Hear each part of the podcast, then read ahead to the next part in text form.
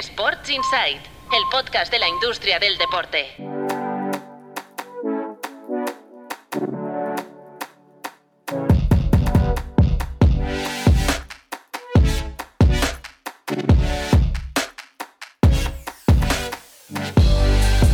Muy buenas, bienvenidos y bienvenidas a Sports Insight, un podcast de tu playbook producido por NSN. Hola Marc, ¿qué tal? Muy buenas. ¿Qué tal? ¿Cómo estamos? Hola Marcos. ¿Qué tal? Muy buenas. Bueno, disculpar la voz, hoy igual la encontráis un poco diferente, pero ya sabéis, estamos extraña, en época extraña la voz. de cenas navideñas, cenas de Argentina, empresa. Mundial, Sí, sí. los No, cenas de empresa, cenas de empresa. No me, no me voy a, a escudar en el, en el mundial. Bueno, no sé si en tu playbook ya la habéis tenido la cena. o- Somos más de comidas y de barbacoas. Ah, muy bien, perfecto, perfecto. Así no, no perjudicáis tanto la voz, ¿no? Efectivamente. Bueno, tienes más horas para, Para el digerirlo día todo. siguiente estar mejor. Bueno, pues nada, eh, seguro que esto pasa en todas las, las, eh, las familias. Em, hoy tenemos, atención, un invitado muy especial en eh, Sports Insight, nada más y nada menos que don Andrés Iniesta Luján. Seguro que os suena su nombre. Si sois oyentes de este podcast desde hace tiempo, ya sabéis que en NSN trabajamos con Andrés Iniesta. De hecho, es uno de los socios fundadores de la compañía y que, bueno, eh, yo personalmente, también Marcos, estamos siempre cerca de Andrés Iniesta, nos encargamos de gestionar su comunicación y las entrevistas que concede. Pues bien, como esta semana hemos presentado en Barcelona Capiten, que es la marca de botas de fútbol y de ropa técnica de fútbol que ha lanzado Iniesta, pues hemos eh, hablado con él ha venido al podcast para explicarnos personalmente, aquí en el podcast y para tu playbook, este proyecto tan especial que se llama Capiten. Ahora en un rato vamos a oír la conversación que hemos mantenido, tanto Marc como Marcos, como un servidor, con Andrés Iniesta. Pero, oye, em, que se ha acabado el Mundial. ¿eh? Sí, sí. Hemos hablado mucho del Mundial en este podcast. Ya se ha acabado el Eh, y Mundial. bien, acabó bien. Sí, desde el punto de vista de negocio y bueno, ha acabado eh, bien para Argentina, para Messi y para, Para- Adidas Y para la FIFA.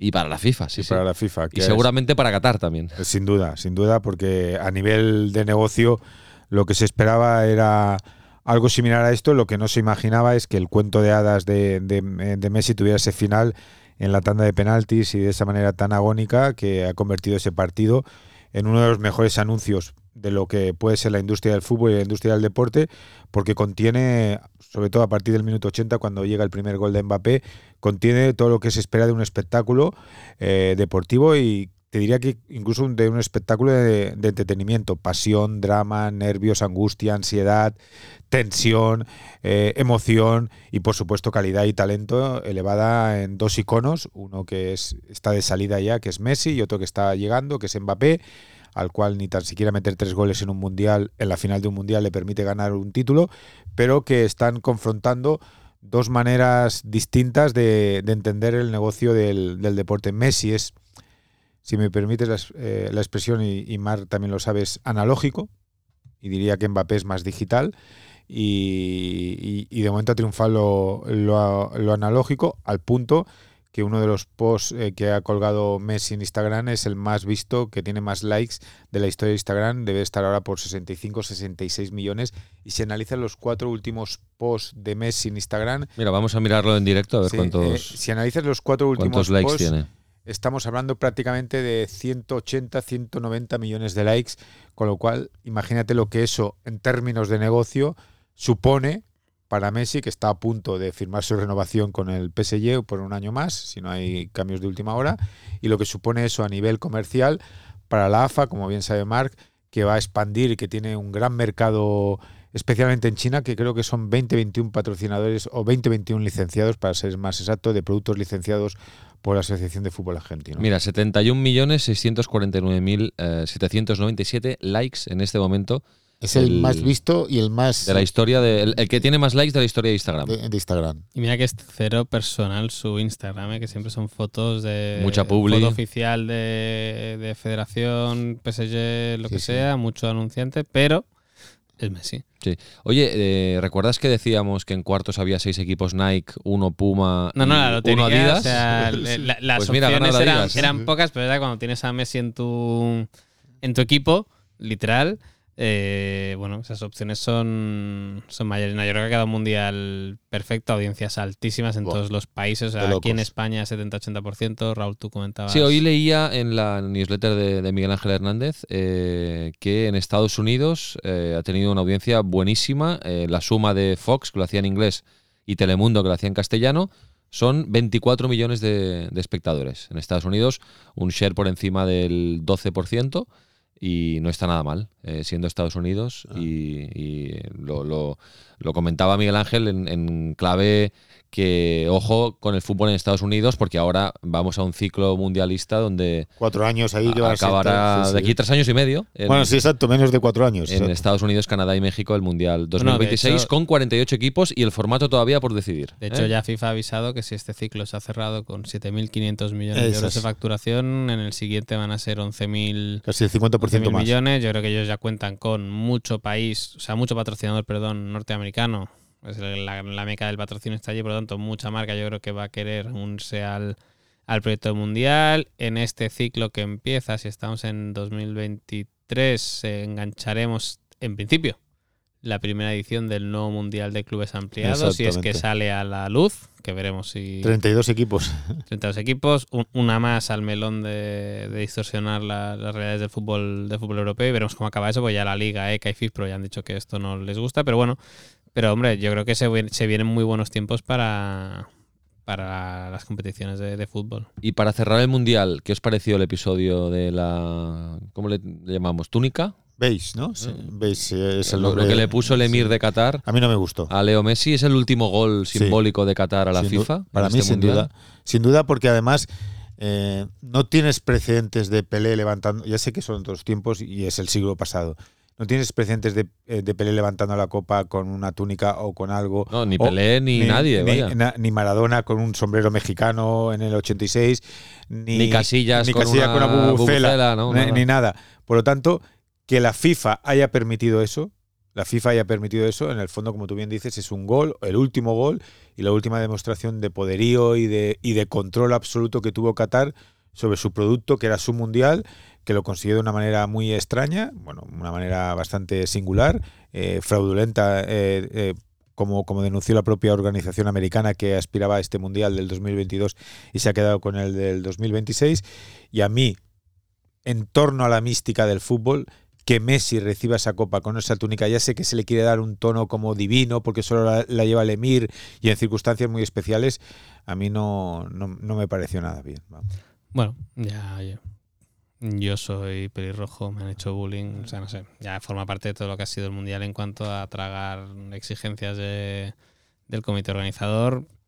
No le doy más importancia porque como que ya ha sido la tónica general del torneo. Me sorprende, eso sí, que Messi que Messi aceptara y Bueno, Messi en ese momento yo creo que no, no, Argentina no- no supo decir que no, ¿no? y, al- Es y que en ese momento y- te- y Aparte alguien- que es el emir de, de Qatar, el propietario alguien- Paris Saint Y alguien Germain. de protocolo le, le diga, más, más que nada por lo que supone para Adidas, que para que Adidas no comparta ni la foto de, de la celebración, ha tenido que buscarse la vida para encontrar fotos donde Messi salga con, con el logo y, Eh. y demás. Realmente a Adidas, que es patrocinador de FIFA también. Claro. Le estás haciendo Por eso es un gol de Qatar a la FIFA, sí, sí. un Otro roto, más. bueno, y es demostrar, eh, bueno, oye, yo soy Qatar Aquí y- mando yo, y aquí sí. mando yo. Y bueno, Pero curiosamente, para mí la foto que simboliza eh, el triunfo de Messi es cuando él besa la copa en solitario, cuando él está con el trofeo de mejor jugador, balón de oro del Mundial, que de hecho es el único jugador que es un premio que se instaura en el 82, si no recuerdo mal. 82, 86, ahora, ahora, ahora no querría meter la pata. Eh, y él lo ganó en el Mundial del 2014 en, en- en Maracaná, aquella foto icónica que él sube las escaleras y ni mira la copa, porque era la copa que le pertenecía a Alemania con el gol de Mario Götze. Y aquí yo creo que ese momento él también, Messi, quizás no lo sabía, evidentemente que no sabía que le iban a entregar aquella túnica, pero cuando él besa en la intimidad, en silencio la copa, consciente de que hay miles de fotógrafos que van a captar ese momento y que esa foto va a permanecer en su casa de Castelldefels, de Rosario. Por suerte luego viva. hay más fotos icónicas Sí. cuando lo suben a hombros Que y esa, es, que esa es comparable a la de Maradona, a la Maradona. a la. Maradona del 86, que también yo creo que está buscada. Es posible, es posible que el Kun ya mm, tuviera en la cabeza ese momento. Em, tenemos un correo electrónico a vuestra disposición, ya lo sabéis, podcast.tuplaybook.com, lo encontraréis en las notas del capítulo y nos podéis escribir para lo que queráis, comentarnos lo que queráis. La semana pasada, recordáis, preguntamos en el último capítulo em, ¿qué franquicia de la NBA comprarían eh, los oyentes del podcast? ¿no? Y pusimos tres opciones, Golden State Warriors, Lakers y New York Knicks. 47% New York Knicks. Vaya. Ha ganado New York Knicks. Yo dije Lakers. 40% Lakers y eh, 13% Golden State. Adivina Aquí- quién dijo Knicks. sí. Pues yo dije Warriors. ¿eh? Sí, pues, adivina quién dijo Knicks. Nueva Más- York. Es Nueva York. Es, Es Nueva Nueva York. York. Él, él lo tuvo clarísimo, la visión comercial, la visión publicitaria y de la proyección que te, que te, que te traslada a la ciudad de, de Nueva York. A ver, ¿qué podemos preguntar esta semana, eh, Marc? Porque es ya la pregunta navideña. Si eres más de Papá Noel o de Reyes. No, también podemos decir, podemos No. preguntar, eh, bueno, la semana que viene hablaremos de un poco, haremos resumen del año y tendencias de 2023 Sí. en el próximo capítulo. Yo la haría Eh, abierta esta vez. Sí, ¿Cuál va a ser el hit del, del 2023? vale, pero esta la podemos hacer la semana que viene mejor, claro, que el capítulo va de eso. Bueno, pues ¿cuál ha sido el hit del 2022? Exacto. Eh, en esta preguntamos eh, cuál ha sido el hit del 2022 o, o qué noticia... La industria del deporte. Sí, ¿no? ¿Qué noticia de la industria del deporte eh, destacaría la audiencia del, más, claro. del 2022. Venga, pues esa pregunta eh, la encontraréis eh, para responder, por ejemplo, en la aplicación de Spotify, donde muchos de vosotros escucháis este podcast, o si no, en, la, en, la, en los links de, que ofrecemos en, los en eh, las notas del capítulo. En Anchor también encontraréis la pregunta. Venga, va, nos ponemos al día con Patricia López y Natalia Mateos y luego escuchamos entrevista con Andrés Iniesta y hablaremos de por qué se venden actualmente tantos clubs eh, de fútbol, por qué están a la venta tantos clubs de fútbol, eh, si hay algún motivo detrás de, de esta suma de, de ventas que hay últimamente en el mundo del fútbol. Venga, las noticias, conectamos con la redacción de Tu Playbook. Pasado el Mundial, la FIFA mira al futuro. Dispara un 47% su presupuesto hasta 11.000 millones de dólares para el ciclo 2023-2026. De este modo, el regulador aspira a elevar su negocio con novedades como un mundial de clubes de 32 equipos tras haber superado los 7.500 millones de dólares en el ciclo de Qatar. Además, el organismo confía en alcanzar los 11.000 millones en los próximos cuatro años. Y España, que ya trabaja para ser sede del Mundial de Fútbol 2030, el Gobierno ha concedido una ayuda, una subvención de 7,5 millones a la Federación de Fútbol. 7,5 millones que estarían destinados al desarrollo de la candidatura a la Copa Mundial de la FIFA de 2030, combinada entre España, Portugal y recordemos que también Ucrania. Eh, de este modo se busca potenciar la candidatura española a través de actividades como la celebración de encuentros y eventos eh, en España y también en el extranjero. El Mundial de Fútbol tendrá un impacto en el sector turístico y es por ello que España apuesta por ello. El negocio de los agentes de fútbol crece un 24% hasta 623 millones de dólares en 2022. Sí, la FIFA destaca que este año se han realizado un 22% más de traspasos con intermediarios representando a los clubes contratantes. Además, en lo relativo al fútbol femenino, aumentaron en un 43% los traspasos con agentes cobrando por fichajes. Nos vamos con Cosmos, que exprime la Copa Davis en España. Se asegura 12,5 millones de euros en el país a través de los acuerdos con las administraciones públicas.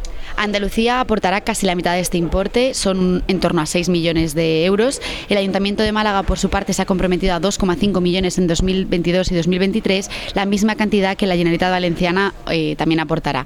Por su parte, la Diputación de Málaga suma 1,5 millones de euros en 2022.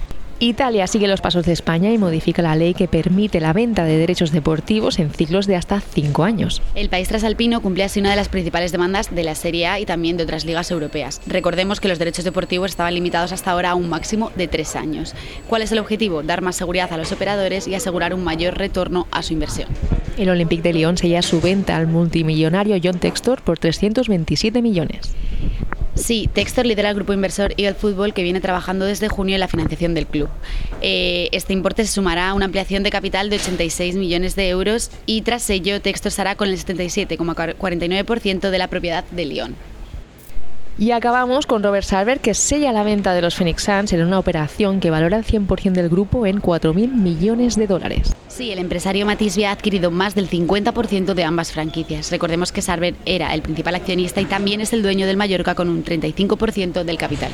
Bueno, Marc, eh, Marcos, ya os he dicho que hoy os traía un invitado muy especial y tenemos que ir eh, parfeina, eh, que decimos en Cataluña, porque el pobre Andrés lleva toda la mañana ofreciendo entrevistas y, y es mejor que, que vayamos rápido, ¿vale? Y como yo ya lo tengo muy visto, hola Andrés, ¿eh? Don Andrés, Buenos días. capitán, capitán Andrés Iniesta. Como ya lo tenemos muy visto, Marcos y yo, pues Marc, eh, dispara porque seguro que tienes preguntas interesantes sobre el proyecto Capiten. Sí, aprovechemos, yo creo que aparte te las vas a saber ya de carrerillas y ya llevas toda la mañana con, con entrevistas, pero la primera te diría muy básicamente cómo surgió la idea de crear una marca de producto técnico vinculada a tu, a tu figura. Pues ya tienes la de moda deportiva, ahora tienes la de mm, ropa técnica, por así decirlo. ¿Cómo surgió la idea y qué objetivo estás marcado con ella?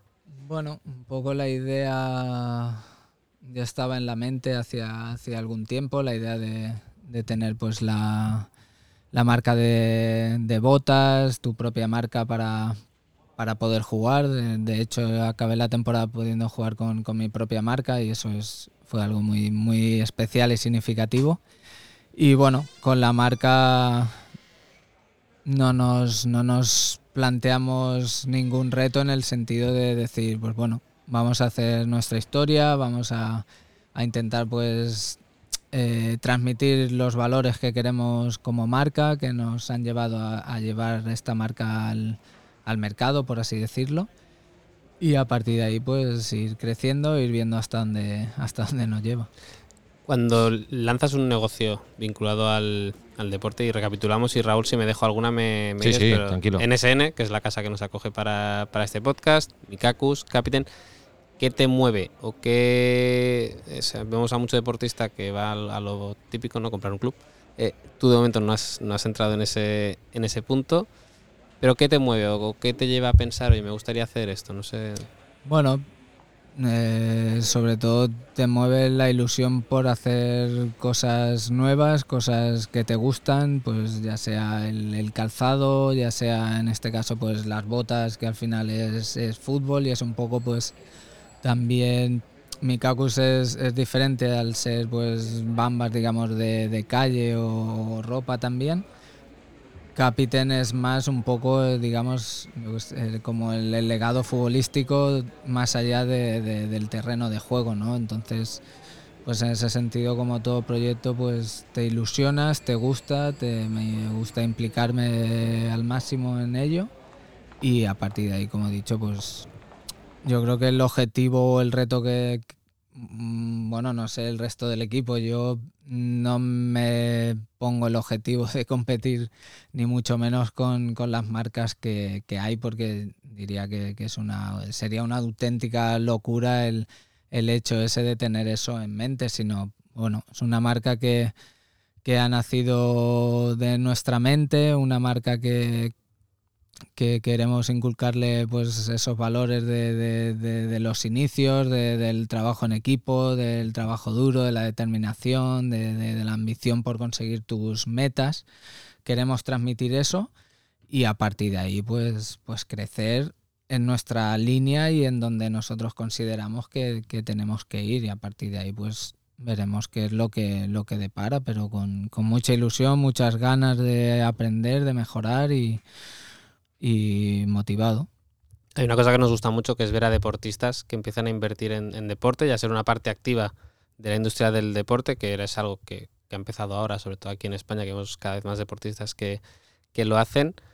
¿En qué momento de, tu carrera o, qué recomendarías a otro deportista que está pensando en esto? ¿En, en qué momento empieza a tener la cabeza en los dos, en los dos sitios? ¿no? En mi carrera deportiva como jugador, como profesional, pero en ya pensar, oye, en mi legado, una vez deje de, de jugar cuando sea, cuándo lo empiezo a trabajar y, y sobre todo cómo defino eh, dónde me quiero meter.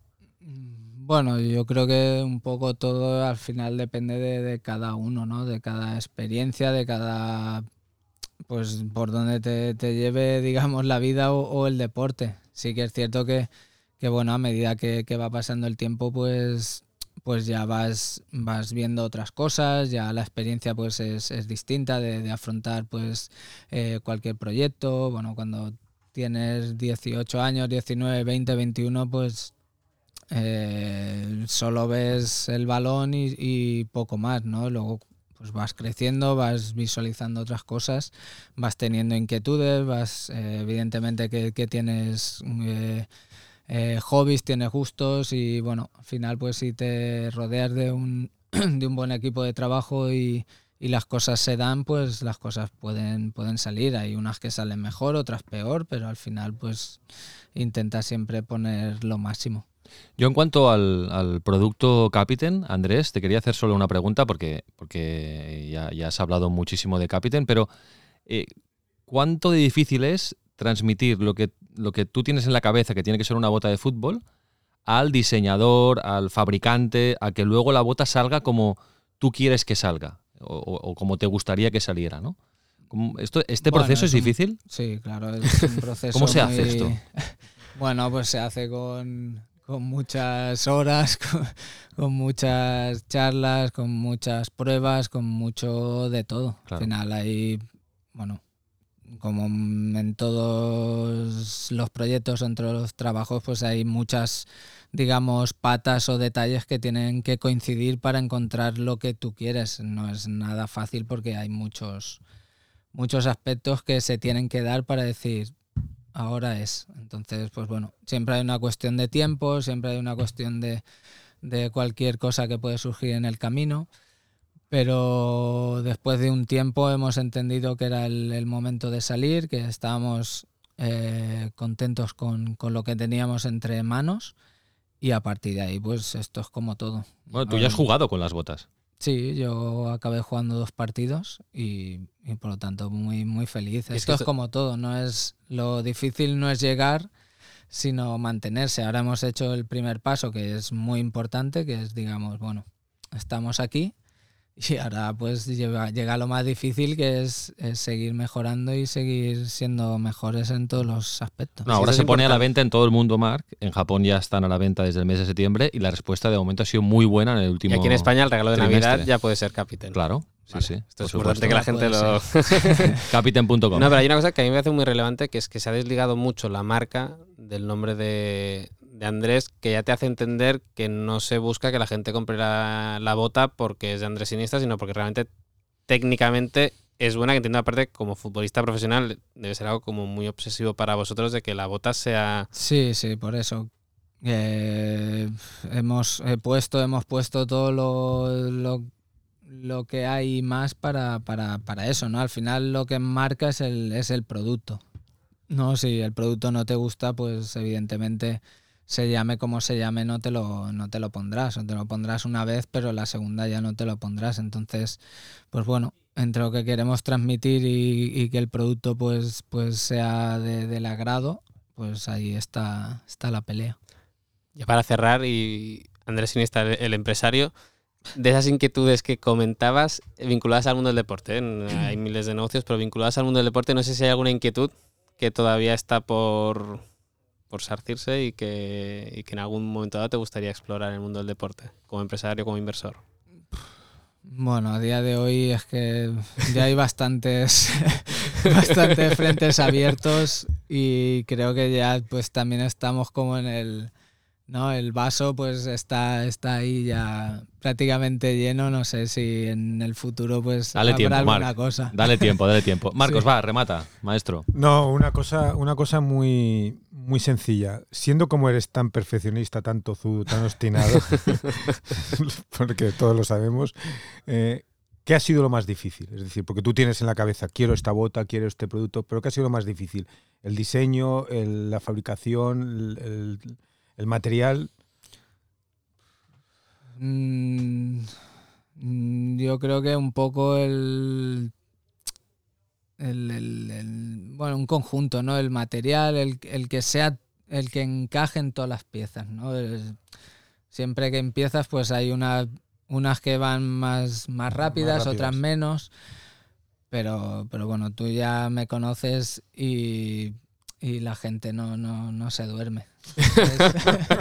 Es- Eso ha No, sonado. pero que- pero que, que, que esto es, es como todo en la vida, cuando si no es todo el mundo estamos en, en el foco, pues es, es muy difícil que, que se cumplan y, y por suerte el equipo que, que tenemos pues es espectacular. Eh, a partir de ahí, pues evidentemente que tenemos que seguir creciendo y- y mejorando. Bueno, Andrés, muchísimas gracias. Un lujo para, para tu playbook y para Sports Insight eh, tener hoy tu presencia aquí y contar con tu opinión. Muchísimas Muchas gracias. gracias a vosotros. Un pronto. placer. Chao. Muchas gracias. Gracias. Bueno, pues muchas gracias a Andrés Iniesta, que ha estado aquí en el estudio podcast de en la sala podcast de NSN, grabando esta entrevista con, con nosotros el día que ha presentado Capiten en eh, Barcelona. ¿Te gustan las botas, eh, Marc? Ahora que ya no tenemos a Iniesta. Son Me gust- chulas, Me ¿no? gustan varios productos de los que he visto. Pues bueno, esto es solo el principio, ¿eh? Uy. Porque claro, hombre, tiene que venir mucho más, claro, nuevas No, claro, más colecciones. producto, más línea. Claro. Uno- unos guantes de portero de capitán serían. ¿Ahí? No, de momento no. De momento no. De momento es para jugar la, Sí. bueno, posición de Iniesta. De momento botas y eh, ropa No, técnica la- y la- aparel. Pero el Sí, aparel sí. está bastante Sí, chulo. es chulo, es chulo. Ahí también me gusta. Yo en sí, ropa sí. técnica no me meto porque no soy un gran conocedor. Y llegarán botas, eh, diferentes modelos, no solo de piel, sino de más, más sintéticas, en fin. eh, habrán evidentemente muchas novedades en el, en el futuro. Que llegó para quedarse. Exacto, sí, sí, esperemos que por mucho tiempo. Oye, Marc, hoy nos has prometido hablar de, eh, de los clubes de fútbol que están a la venta. Eh, hay como, ¿no? Como una, en los últimos eh, meses, como una mm, ola de noticias de clubes que están a la venta, clubes europeos que se venden, eh, propietarios norteamericanos que vienen aquí a comprar. Bueno, eh, ¿hay algún motivo que explique por qué hay tantos clubes a la venta o por qué hay este fenómeno ahora mismo? Sí, yo. Hay, hay- uno que es, que es forzado. Chelsea, Roman Abramovich, es una, es una venta forzada, igual que la de los Phoenix Suns por parte de, Robert Sarver, que son, son operaciones forzadas, pero que ya te evidencian un poco que se está llegando a unos niveles de, de precio de los clubes que están reduciendo muchísimo quién puede optar a, comprar. Phoenix Suns se ha medido por 4.000 millones de dólares. El Chelsea, si tú sumas eh, la venta, que eran 2.500 millones de, libras, más los 1.500 de compromiso de inversión en el estadio, pues ya se te iba una operación de más de 4.000 millones de euros al, a la conversión. Y eso son, op- son operaciones forzosas. O sea, realmente tampoco el, el vendedor ha tenido mucha opción de negociar, porque es que sí o sí tengo que desprenderme de ese club, pero eso lo que ha despertado, sobre todo en el fútbol europeo, es la necesidad de algunos inversores de decidir si, oye, si ha llegado el momento de, de vender. Una, porque estoy viendo que gente forzada a vender está sacando unos múltiplos muy altos respecto a lo que pudimos comprar en su momento. Pensamos que los Glazers compraron el, el United por unos 700, 800 millones de libras y lo van a vender mínimo por 5.000 millones de, euros. Y, teniendo en cuenta que ellos compraron el club endeudando al club. O sea, digamos que el, el United ha pagado mil millones en intereses de deuda solo con la deuda asociada a que los Glazers compraran el club. O sea, digamos que al United le ha costado dinero aquella venta de, del club. Pero ¿qué es lo que pasa? Que Liverpool, el propio United, lo que ven los propietarios es, oye, o nos movemos ya, o hay tan poca gente con tanto músculo económico para comprarme el club, especialmente en el momento en que levantar dinero es más caro por la situación geoeconómica eh, global, que o soy yo el primero en colocar o me va a costar mucho más vender, porque de hecho el banco asesor que está asesorando la venta del, del United es el que se encargó de la del Chelsea, que al final lo que dicen los del United es, oye, tú ya tienes una shortlist de, de gente con, con dinero suficiente para comprar un club de fútbol. Y luego, si lo llevamos a la parte del negocio, ¿tú qué estás viendo? Estás viendo que la capacidad de ingresos del fútbol, los grandes pilares que habían sostenido la industria se han frenado.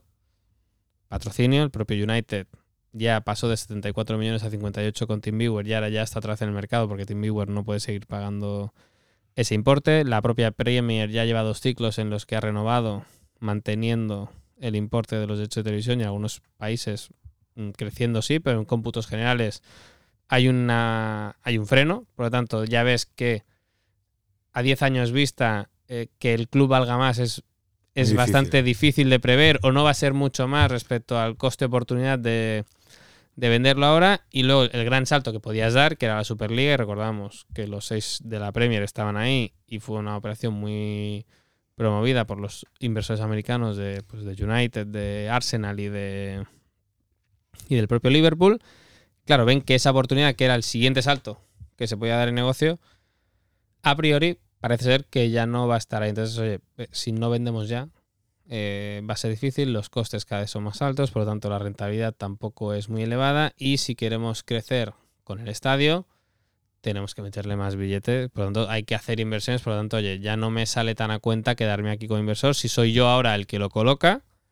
Y ya es el siguiente el que ve la oportunidad de, oye, solo invirtiendo en el estadio yo ya puedo dar un salto de ingresos bastante fuerte y por lo tanto revalorizar el valor de, de ese club. Mm, O sea, entiendo, eh, por lo que explicas, que los inversores que compraron hace algún tiempo algún club eh, europeo y que lo compraron para ganar dinero, que por eso son inversores, invierten, ahora eh, la gráfica de, de val- revalorización Eso del vendes club ahora. está arriba de todo, ¿no? Y quieren, quieren vender en, en la cresta de la Claro, ola, ¿no? Para entendernos. Que al final, para ganar dinero con un club de fútbol, tienes que vender otra vez el club. O sea, pocos clubes hay en el mundo que repartan dividendos. El United es uno. En España, el Sevilla y el Numancia, en su momento, eran los dos únicos que se atrevieron en su día a repartir dividendos. El Olympique de, Lyon, que ahora contra Marcos, también es otro de los que en algún momento había repartido dinero entre sus accionistas. Pero al final es un negocio en el que no vas a ganar dinero con los beneficios que genera el club, porque al final el beneficio es maximizar la inversión, por lo tanto, aquello de la pasta al pasto, pero de manera Sí, no, no. controlada para que en 5, 6, 10 años el club valga más, por lo tanto lo vendas, por lo tanto saques pasta. Y el que compró un club en 2010, 2008, 2005, es que mínimo va a multiplicar por 5, por 6 eh, la inversión, que, que bueno es. Es una locura. No, es lo que dice Marc, en el caso del Olympique de Lyon, que al final se ha concretado la venta, que, que anunciamos hace ya muchos capítulos anteriores en el podcast, es eh, una venta para la sociedad de John Textor, que es Eagle Football, que en el fondo... Son eh, americanos también. Son americanos, que en el fondo lo que están haciendo es seguir el modelo, que esta es una nueva vía, que es la multipropiedad. Y ahí tenemos eh, la bandera del City que tiene, si no recuerdo mal, 11 clubs.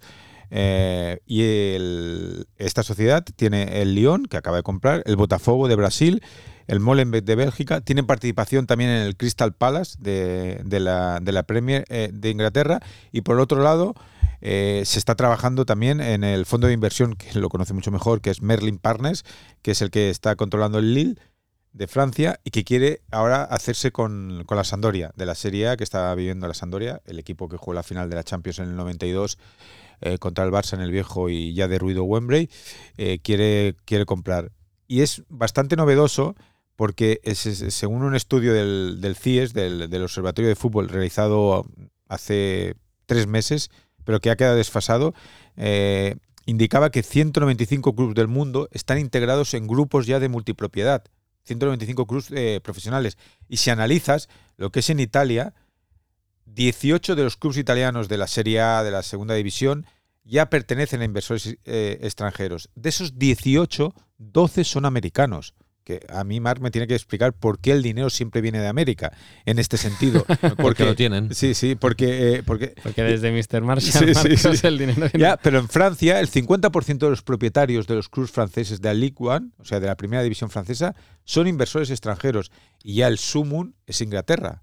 Inglaterra es el 15 de 20 de los 20 clubes que conforman la Premier están controlados por inversores extranjeros. El último, que ya lo comentamos también en un podcast, en un capítulo del podcast, es el Bournemouth, eh, que está ahora clasificado el 14 o el 15 de la Premier y que es el décimo club con dinero americano. Lo acaba de comprar un... No, pero yo creo que hay una, que hay una explicación y, y es una patillada mía, ¿eh? pero yo creo que tiene, que tiene sentido. Muchos de estos fondos inversores suelen ser propietarios de franquicias en, en Estados Unidos. Y si tú ves lo que te va a costar comprar, o sea, solo la, eh, una de las una franquicia una de la MLS suele ser unos, creo que el canon de entrada son 400 millones de, de dólares por entrar. Sí, sí. Y tienes que encontrar la ciudad donde poder hacerlo, encajar con la MLS y, y demás. Y tú miras las métricas de la MLS en cuanto a negocio, lo que te va a costar entrar a una franquicia de expansión y lo que te puede costar comprar un gran club europeo, y dices, oye, este club, es verdad que hay el riesgo de ascenso-descenso respecto a MLS, pero hombre, este club más o menos creo que nunca va a perder la categoría.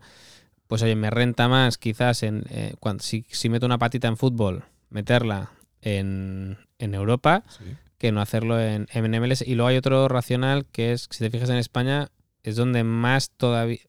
Quito a Alemania de la ecuación por, por el modelo de propiedad que tienen y demás. Pero es verdad que en España, por el control económico y demás, hay todavía una cultura bastante de propiedad local de, original de los entender. clubes.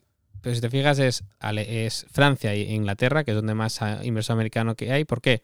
Porque es donde realmente hay mucho club que todavía hoy opera a pérdida. O sea, realmente necesitas mucho músculo financiero para poder competir. El inversor local dice, oye, a mí no me da para, No llego. para mantener esta, Estructura. esta rutina de, de pérdida.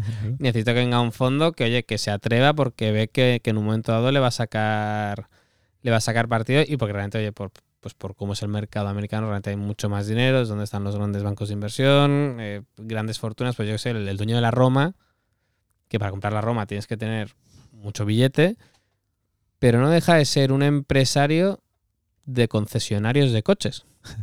Pero claro, si tú tienes un mercado de concesionarios de coches de todo un estado en Estados Unidos, tu fortuna ya te da como para poder comprarte un, un club de europeo, que aquí el dueño de Quadis, pues seguramente no le dé para comprarse un, el, equipo de la el- liga. el mercado en Estados Unidos, en todos Sí, los pero- sentidos, es, es mucho más grande. Pero claro. para que veas, utilizando su expresión, que no es una patillada, o sea, sino que hay, que hay una base y una ciencia detrás, el, el Bournemouth, que insisto, es el último club que ha sido comprado por un, por un consorcio de negocios que lleva un, un multimillonario americano, Bill Foley, posee la franquicia de hockey de Las Vegas, los Golden Knights de la NFL, perdón, de la, de la NHL. Y eso demuestra que eh, exportan el modelo de negocio americano que no necesariamente allí no es soccer, sino que puede ser eh, hockey, puede ser baloncesto, puede ser cualquier otro tipo de deporte, y lo exportan aquí. Y si vas, eh, y, y- y tú también lo dominas eso, el Fondo Americano 777, que es súper importante, está controlando ahora mismo el estándar de Lieja, de la primera división belga, el Vasco de Gama, que es un histórico del fútbol brasileño, que si no me equivoco está en la serie, bueno, en la segunda división brasileña. El Melbourne Victoria, un equipo de la primera división australiana, y en Francia está ahora el Red Star. O sea, imagínate. Bueno, están siguiendo un poco la estela del, Del City, del City, ¿no? del City. Y- Football y- Group. Y, y de la idea, el City tiene 11 clubes, y de la idea trasladada por el nuevo propietario del Chelsea, que escuchamos incluso su sonido aquí hace unas semanas, en el sentido de buscar nuevas vías. Primero, porque te permite captar talento, o sea, talento más barato que puedes llevar eh, por caminos intermedios, o sea, caminos de, de clubs que no sean de de élite pura de, a nivel europeo como puede ser el City, y luego te permite también minimizar gastos, porque la manera de en que se gestionan los, los grandes clubs la puedes clonar a nivel más pequeño con nosotros. Claro. Bueno, nada, que el All-Star de la Premier está más cerca. Está clarísimo. Exactamente, exactamente. Está clarísimo.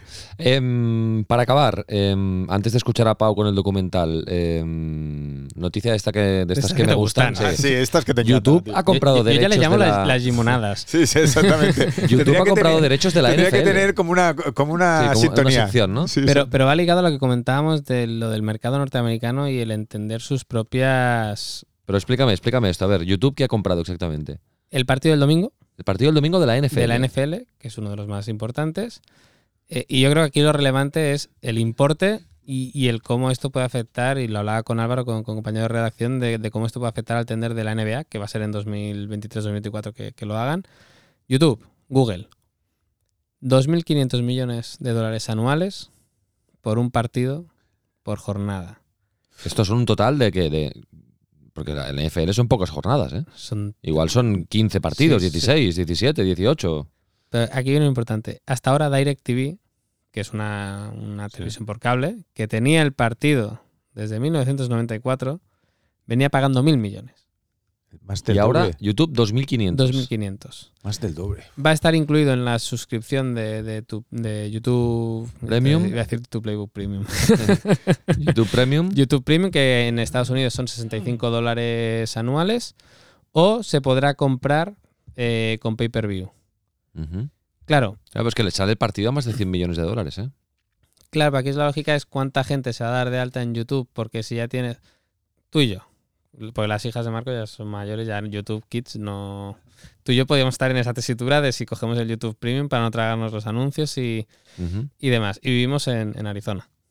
Y no lo sacamos, pues no, no acabo de verlo, no acabo de verlo. Ahora tienes el aliciente, ¿no? Tengo el partido de NFL y son 64 dólares. Son, no llega a 6 dólares al mes.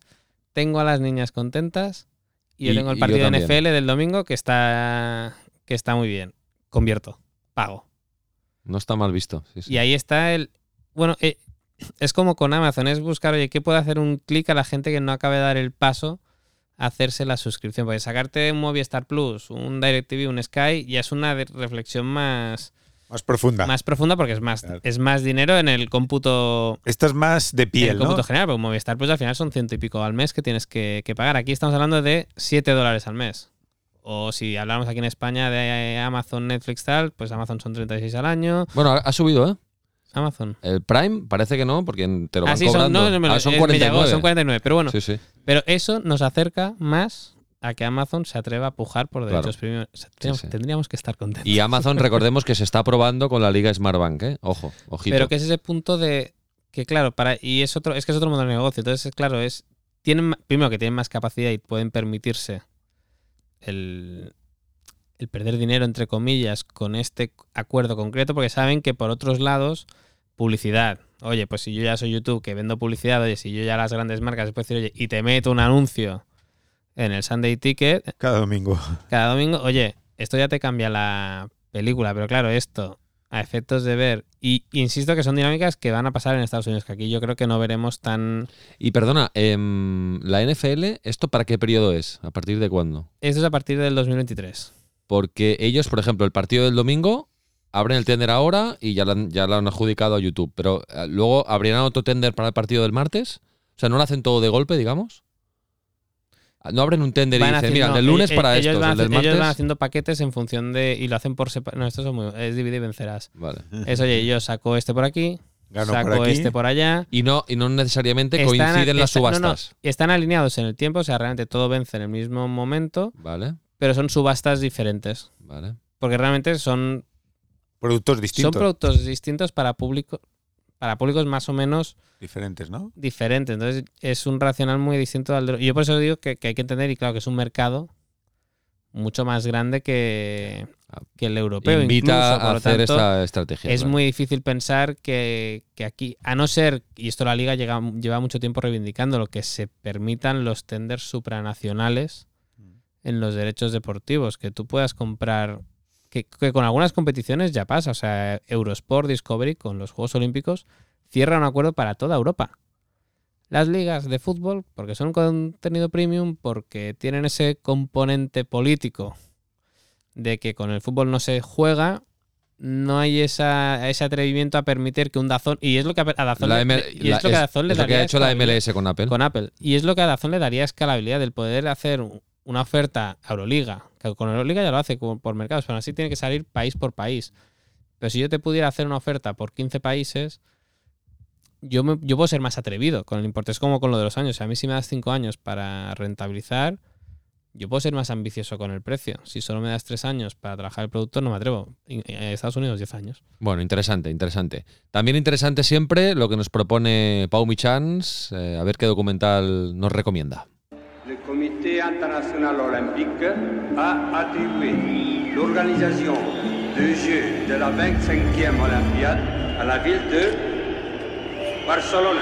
La recomendación de la semana es 42 segundos, una película basada en hechos reales en la que nos adentramos en el histórico equipo de waterpolo español de los Juegos Olímpicos de Barcelona 92, el Dream Team español del waterpolo, un equipo que a priori no aspiraba mucho, pero que acabó siendo plata en Barcelona y oro en Atlanta. Protagonizada por Jaime Lorente en el papel de Pedro García y Álvaro Cervantes en el de Manel Estiarte, resume bastante bien, teniendo en cuenta que es una ficción, la historia de esa selección que trascendió del waterpolo después de la llegada del croata Dragan Matutinovic, famoso por la dureza física y mental de sus entrenamientos. Se puede ver en Amazon Prime Video, dura una hora y 46 minutos y está dirigida por Alex Murrull y Dani de la Orden. Los personajes están logrados y recuerdan bastante a los reales. Es una película que no se hace larga y que condensa bastante bien los momentos clave de esa preparación para el 92 y las escenas de waterpolo están bastante bien trabajadas. Si te interesa la historia, es una buena película para adentrarse al mundo del waterpolo y si os quedáis con ganas de más, la podéis complementar con un gran documental de TV3 titulado Aigua, Infern, Cell, que ya tiene unos años, pero que también trata de esa selección del 92. Gracias, eh, Pau. Hoy no es bien bien un documental, es más una película, pero basada en hechos reales y bueno, es una buena recomendación para estas fechas que siempre tenemos un poquito más de tiempo para, para ver contenidos. 42 segundos. Yo me la apunto y yo la tengo pendiente. Yo ¿eh? también, yo tengo también, yo pendiente. también la quiero ver. Oye, y mm, muy pronto se estrenará a New Era, a la nueva era de, de- del documental Inside del, del Barça, digamos, eh, un Match Day 2 reconvertido. El 28 de diciembre se estrena, ya hablaremos la semana que viene de este documental, que también lo veremos. Y eh, Marcos, eh, Apple TV Plus va a estrenar un documental sobre la Superliga. Sí, lo, lo descubrí de una manera muy absurda, porque es eh, explorando y buscando una serie que ver eh, en Apple, eh, descubrí que había un documental y se estrena el 12 más 1 de enero, que es la Superliga, Guerra por el Fútbol. El pasado, el presente y el futuro del fútbol europeo chocan cuando surge el plan de crear una liga al margen, lo que hace que los líderes más poderosos del fútbol tengan que defender o poner en peligro las tradiciones de dicho deporte. ¿Cómo se llama? La guerra del fútbol. Guerra por el fútbol. Guerra por el fútbol. La Superliga, Superliga, guerra por el guerra fútbol. por el fútbol. Por- Y por- sale eh, El Ceferin, Ceferin, Laporta, Florentino, Annelli, antes de que fuera. sí, todos, todos los personajes Sí, de, sí, del- de la bueno, lo que, se vi, lo que he visto en el, en el tráiler, salen todos ellos y evidentemente es un documental de referencia para nosotros porque se tiene que ver, porque es un tema que, que llevamos meses y meses a- a- a- abordando. Lo que pasa que, bueno, esto, o sea, por, por muy bien que, esté, haces clic, a lo mejor dices, pues me sí, un mes no, no, a lo veremos, ¿eh? Lo veremos, pero por muy bien que esté, mm, necesitará continuar. Sí, Porque es que la historia está a medio y no camino. habrá nada nuevo, pero será el chismorreo, ver qué, qué dicen sí. unos, qué dicen otros, que también hay... eh, sabemos- una primera temporada, ¿no? Casi. Exacto, no, ayer no, casi no, es una primera temporada. Men- menos belicoso, pero va a haber cuarta temporada del Día Menos Pensado, que se Sí. anunció ayer en la El de Movistar. de Movistar. Team, se anunció cuarta cuarta temporada, o sea que, que se viene... Se han, se han inventado un buen formato, ¿eh? Sí, para mí sí, porque además eso potencia. Como un día hablaremos de. Vamos, a Movistar...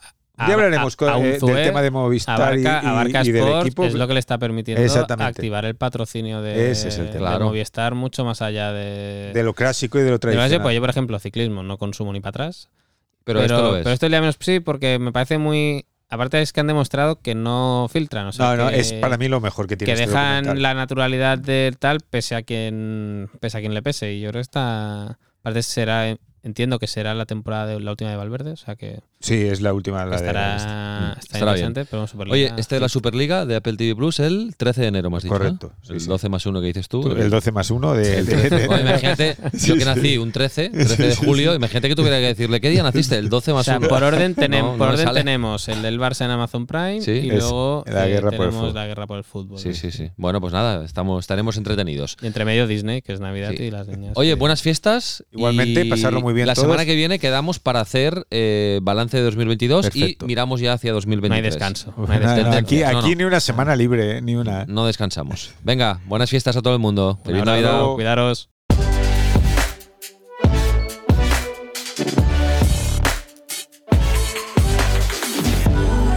Sports Insight, un podcast de Tu Playbook producido por NSN.